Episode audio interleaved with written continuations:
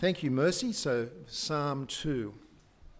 So, Psalm 2 can be found on page 384 of this Bible and uh, 543, I believe, on the other type of Bible. Why did the nations conspire and the peoples plot in vain? The kings of the earth take their stand, and the rulers gather together against the Lord and against his anointed one. Let us break their chains, they say, and throw off their fetters. The one enthroned in heaven laughs. The Lord scoffs at them. Then he rebukes them in his anger and terrifies them in his wrath, saying, I have installed my king on Zion, my holy hill. I will proclaim the decree of the Lord. He said to me, You are my son. Today I have become your father. Ask of me, and I will make the nations your inheritance, the ends of the earth your possession. You will rule them with an iron scepter, you will dash them to pieces like pottery. Therefore, you kings, be wise, be warned, you rulers of the earth. Serve the Lord with fear and rejoice with trembling. Kiss the Son lest he be angry and you be destroyed in your way, for his wrath can flare up in a moment. Blessed are all who take refuge in him. Okay, let's pray. Dear Heavenly Father, we pray for this time now as we study your word. We ask for your wisdom in understanding what you have to share with us today through this passage. We also ask that you will help us to remove any distractions so that we can be challenged and encouraged as your servants. And we pray this in Jesus' name. Amen. Um, a bit of interesting information for you this week, which you may have missed, which Scott alluded to. Did anyone notice we have a new Prime Minister? Nobody? Is that shocking news to you? I didn't. I don't. You need a moment to absorb that. Or, okay. Another one. Being in an opened office environment. There was lots of, um, heard anything yet? No? Um, oh, they're going in at 12.20. Okay, is it Julia? Is it Peter? No, it's Scott. Ah, one of the common phrases I heard at work this week is, what is going on? Do you remember the good old days when prime ministers served their full term? Wasn't that long ago?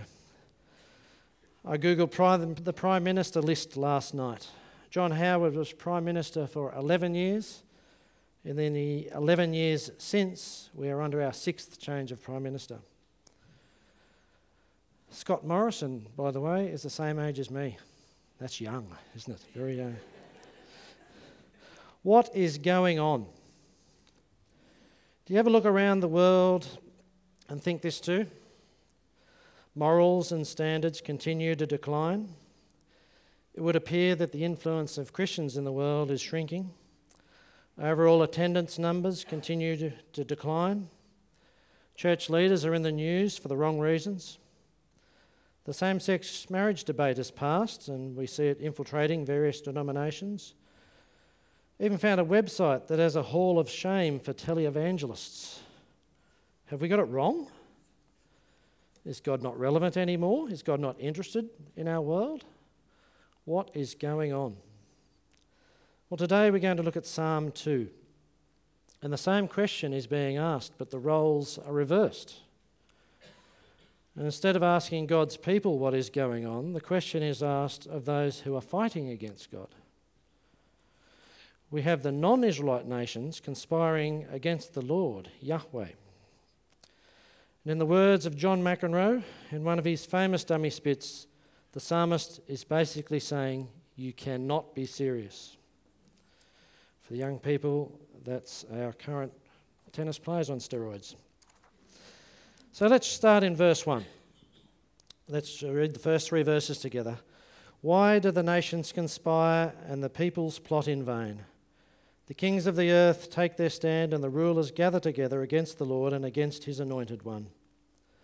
Let us break their chains, they say, and throw off their fetters. Now, we can assume that at some point these nations have been subjected to God's rule, but now they want freedom, in inverted commas, to break the chains. They can see the special relationship between the Lord and his people Israel, and they would be aware of the miracles of God. What we see are the kings and rulers of the earth not acknowledging God, have no allegiance to him, they want nothing to do with him, and so they are rebelling. And the psalmist starts with why? Why conspire and plot in vain? Why are the kings and rulers gathered, gathering together to take a stand against the Lord? This is the God who spoke and the world was created. This is the God who rescues his people, rescued his people from Egypt. There is no point. It's futile. One commentator describes it as laughably pathetic. Picture with me for a moment the 100 metres race at the Olympics. In lane four, we have Usain Bolt. In lane five, Justine Charles. They take their starting positions, the crowd goes silent, the bang of the starter's gun, and they're off. Out in front is Mr. Bolt as he goes across the finish line, and then we pan back to see Justine still in the first 10 metres, giving her proud mum and dad a wave as she goes. She was never going to win. Joe, what were you thinking? It was futile. There was no point to these nations conspiring against the Lord. So, what is really going on here? People do not want to acknowledge the kingship of God, and they do not want to submit to Him. Do you know who got this? This submitting to God? Job. Do you know who didn't get this? Everybody around Job. There's poor Job losing all his possessions, family, servants, covering, covered in sores, scraping them with broken pottery. Sorry to the image people in the church. And thinking, what's going on? Then along come his friends encouraging him to walk away from God. His wife told him to curse God and die. But through all the difficulties Job faced, he continued to acknowledge the kingship of God. Fast forward to today. Does this refusal to submit to God we read about in these verses sound familiar? Do you know of anyone in that situation? What about you? Do you have moments when you struggle to submit to God? Life gets busy, doesn't it? First, there's school and all the homework. Then there's more study at uni and TAFE and all those assignments. Then comes along work and all those responsibilities. And then there's family and kids and all those responsibilities. Then you finally kick the kids out and you retire. And at that point, you're so busy you wonder how you ever had time for kids and work. Life isn't easy, especially when we don't find time to spend with God. Why? Why do you conspire and plot in vain? Have you forgotten who God is? Submit to God. So, how would you expect God to respond to this? Well, exactly as you would expect in an absurd situation. Verse 4 The one enthroned in heaven laughs, the Lord scoffs at them. God is very much aware of the scheming and the plotting, but he's not concerned. The description of the one enthroned in heaven is not showing that he's distant or removed, it's a sign of his exaltation and his power. The imagery of God laughing and scoffing might not be the most appealing image, but the message is clear. God's power is so great and his position is so secure that he has no need to take the threats of the kings of the earth as any sort of challenge to his rule. So it's understandable that God laughs at such a ridiculous situation. Then we see the next response in verse 5 and 6. Then he rebukes them in his anger and terrifies them in his wrath, saying, I have installed my king on Zion, my holy hill. God's laughter turns to anger, and the kings of the earth are terrified. At this point, we would ex- normally expect to see some sort of divine punishment for their rejection of God. Maybe a downpour of sulphur, or some lightning or a flood. Instead, God declares, I have installed my king on Zion, my holy hill. When you think about that, it's a pretty terrifying statement to someone who's rejected God. I am enthroned in heaven, I am the creator of the earth, and I have appointed my king. Do you know that God planned this long before this psalm was written? Even before Israel had arrived in this good land, we hear of God's promise. In Exodus 15, after escaping from the Egyptians, and we have the Song of the Sea. Listen to these words In your unfailing love, you lead the people you have redeemed. In your strength, you will guide them to your holy dwelling. You will bring them in and plant them on the mountain of your inheritance, the place, Lord, you made for your dwelling, the sanctuary, Lord, your hands established. God had a plan to establish his people and his king in his place. So God has a plan for this world, and nothing will stop him from carrying this out. This was something Israel looked forward to God completing. They longed for the king who would reign on the throne of David forever. We can draw great comfort and assurance from the character of God. We know that he is in control and will fulfill his plans. Job lost everything, but he still knew and trusted that God was in control. In the busyness of life, do you end up spending all your time on me? Does life sometimes feel like it's spiraling out of control? Don't forget to lift your eyes to God. You and I are part of His plan. So, submit to God. God has a plan for this world. Now we move to the next section where the king steps forward to declare the covenant between the king and the Lord. Let's read verse 7 and to 9. I will proclaim the decree of the Lord. He said to me, You are my son, today I have become your father. Ask of me, and I will make the nations your inheritance, the ends of the earth your possession. You will rule them with an iron scepter, you will dash them to pieces like pottery. Here we see the relationship described as father and son. This comes from 2 Samuel with God's promise to David. David wanted to build a house for the Lord. But through Nathan, the Lord told David that he would build not just a house, but a dynasty. Listen to these words The Lord declares to you that the Lord himself will establish a house for you, and I will establish the throne of his kingdom forever. I will be his father, and he will be my son. Now, sadly, history shows us that these kings did not experience the promise of worldwide rule. We also have plenty of examples where these kings failed to submit to God's rule. We know that Assyria and Babylon captured the Israelites and they were placed in exile. So, if we left it there, this passage might seem a bit hollow. But the good news is the line of David continued all the way through to Jesus, who we know got it right. Remember in this passage, we just read that there's a reference to the Son and the Father.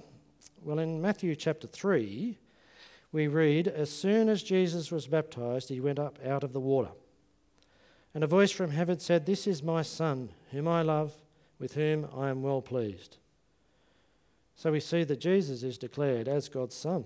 And again, if we look at Acts chapter 13, we see that the Son in Psalm chapter 2 is referred to, is referring to Jesus. Listen to these words. We tell you the good news. What God promised our ancestors, He has fulfilled for us, their children, by raising up Jesus. As it is written in the second psalm, You are my son, today I have become your father. So it's clear that Jesus fulfills this psalm. God has established Jesus as king through his death and his resurrection, and we know that he reigns. Paul describes this in Philippians. And being found in appearance as a man, he humbled himself and became obedient to death, even on a cross. Therefore, God exalted him to the highest place and gave him the name that is above every name, that at the name of Jesus every knee should bow and every tongue confess that Jesus Christ is Lord. Half of you are humming a song in your head right now, aren't you? God's Son reigns. Now, just as a footnote, I really like the imagery of pottery in verse 9. As you know, Some of you would know probably Jill sells some items online, some of it being pottery. And as executive administrative assistant reporting directly to the CEO, I can confirm that pottery is brittle and easily shattered, but I'd rather not go into that in any more detail at this point. So, with Jesus as King, there is great hope, but the pottery reminds us that there is also judgment. So, submit to God. God has a plan for this world. God's Son reigns. so, based on all the above, there is now some advice provided by the psalmist. Let's read from verse 10. Therefore, you kings, be wise. Be warned, you rulers of the earth. Serve the Lord with fear and rejoice with trembling. Kiss the Son, lest he be angry and you be destroyed in your way, for his wrath can flare up in a moment. Blessed are all who take refuge in him. In the context of what we've just looked at in this psalm, this is very good advice. The people being addressed here are rebelling against God and they are put on notice. Your choices have consequences. And it's the same for us today. On one hand, they are told to submit to God, other, otherwise, they will suffer God's wrath and destruction. On the other hand, those that acknowledge God's authority and power over their lives will find refuge in Him and be blessed. Kiss the Son. This is a great image of submission, and it was relevant to the people who heard this psalm. A sign of submission to an Assyrian king was to kiss his feet. So they would have understood the image of serving God's anointed king. It's ironic that back at the start of the chapter, these people wanted freedom by breaking the chains of what they saw as oppression. Whereas true freedom is found in serving God. Listen to Jesus' words in Matthew 11. Come to me, all you who are weary and burdened, and I will give you rest. That's how you break the chains. That's freedom. What a joy it is to be free of the burden of guilt and shame. And did you notice that this is an invitation and it's still current today? We see the invitation and the reward in the very last line of the chapter. Blessed are all who take refuge in him. Peter talked about what it means to be blessed last week. If you take refuge in God, you will delight in meditating on His word, and you are like a tree planted by the stream or by the dry creek beds of Silverton. If you weren't here last week, go to the website, you'll get that context. So it's your call. Your decision will have eternal consequences. And we are encouraged to seek God. For everyone who asks receives, he who seeks finds, and to him who knocks the door will be opened. So, submit to God. God has a plan for this world. God's Son reigns, and true freedom is found in serving God. So, what does that mean for us today? To help us think through this, let's move over to Acts chapter 4, where this psalm is referenced. If you'd like to turn over, it's 773 on one of them and 1096 on the other. Let's see how the truths impacted on Peter and John. They've just received the Holy Spirit at Pentecost and are spreading the gospel. Peter and John found comfort in knowing that Jesus fulfilled Psalm 2. In this passage, they've just received threats against teaching in the name of Jesus. But they were encouraged that although they saw the rulers and authorities conspiring against Jesus, they had seen Jesus triumph through his death and his resurrection. Let's start at verse 25. you spoke by the Holy Spirit through the mouth of your servant, our father David. Why do the nations rage and the people plot in vain? The kings of the earth take their stand, and the rulers gather together against the Lord and against his anointed one.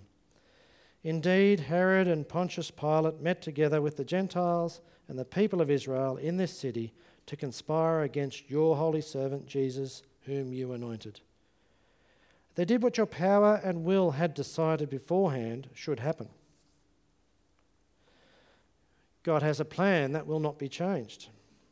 Peter and John could see that God was using the rulers and authorities to fulfill his plan. That plan saw Jesus taken to the cross where he was crucified. That plan also saw Jesus raised up to be victorious over sin and death. If God uses those rulers to fulfill his plan, wouldn't that be the same today? It's a good reminder to pray for our political leaders, especially after this week. So, with our knowledge of God's power and unstoppable plan, what do Peter and John ask for? Some of that Old Testament sulphur, or some lightning or floods? No. Let's read verse 29. Now, Lord, consider their threats and enable your servants to speak your word with great boldness. Peter and John understood true freedom and wanted to serve God. And in response to this, they prayed for boldness to share God's message. They wanted those around them who were bound up by the world to hear about Jesus. Should we be any different to Peter and John? In submitting to God and serving Him, we will experience true freedom. Let's think about what's been done for us. Tim reminded us last week of the words in Romans 5, verse 8. But God demonstrated his own love for us in this while we were still sinners, Christ died for us. There is a sermon on its own in this verse, but here's my one sentence summary God loves you and I so much that he made the ultimate sacrifice to save us, even though he knew our inmost thoughts. So, what should we do in response to this? Well, it shouldn't be that we feel we have to do anything. It should be that we want to live for Him out of sheer gratitude for saving us. It should give us a desire to share this joy. And we should feel distressed when we think about the consequences for those who reject God. So, like Peter and John, let's pray for boldness to be a shining light in a dark world. Why do we need to ask for boldness? Well, it's a pretty messed up world out there, and to the people we come across, we're probably going to appear unusual. We don't fit the mould. We're not likely to win the most popular award at school or work. We're not the type of people who are going to get ahead in this world. And because we don't fit in, it can be difficult to share our faith. So let's pray firstly that we don't make compromises that we will be faithful to God in the lives we live, even though we stand apart from those around us. Secondly, let's pray that we live a life of gratitude for the gift of grace and hope that's given to us through Jesus. And thirdly, let's pray that when our family, friends, neighbours, work colleagues ask us a question about our faith, that we will be bold and that we'll be led by the Holy Spirit in our response. So, why would you plot against the King of the universe, especially when he offers you refuge if you serve him? If you're still pondering that question today, if you haven't chosen to submit to God and experience true freedom, what's stopping you? The decision you make will have eternal consequences. If you are serving Him and taking refuge in Him, Remember that God has a plan for you, even especially in this crazy mixed up world. Remember that God has a plan for this world. God's Son reigns, and true freedom is found in serving Him. And that's a message worth sharing. Steve and Peter both shared a song in their talks over the past two weeks, so I've got one as well. Uh, Christian group Mercy Me have a song that I think is a good way to close we get pushed down, we get beaten up, but hang on, there's hope. Because if Christ is inside us, it won't be a fair fight. Because deep down, we know how the story goes. This goes out to anyone down for the count. It's not over. Don't give up. Don't throw in the towel. Just remember who you belong to. And let, rem- let me remind you how this ends. We win. Let's pray. We thank you, Lord, for your word. We thank you for the reminder in this psalm of your unstoppable plan. Thank you for your son that your son Jesus has conquered death and sin and reigns victorious. Lord, we ask that in the busyness of life that we will put time aside to spend in communion with you. Help us to continue to seek you out and take refuge in you. Give us boldness to live a life worthy of you, even though it's not popular. When opportunities arise, we pray for boldness to share your gospel with those who have not yet found true freedom. And we ask these things in Jesus' name. Amen.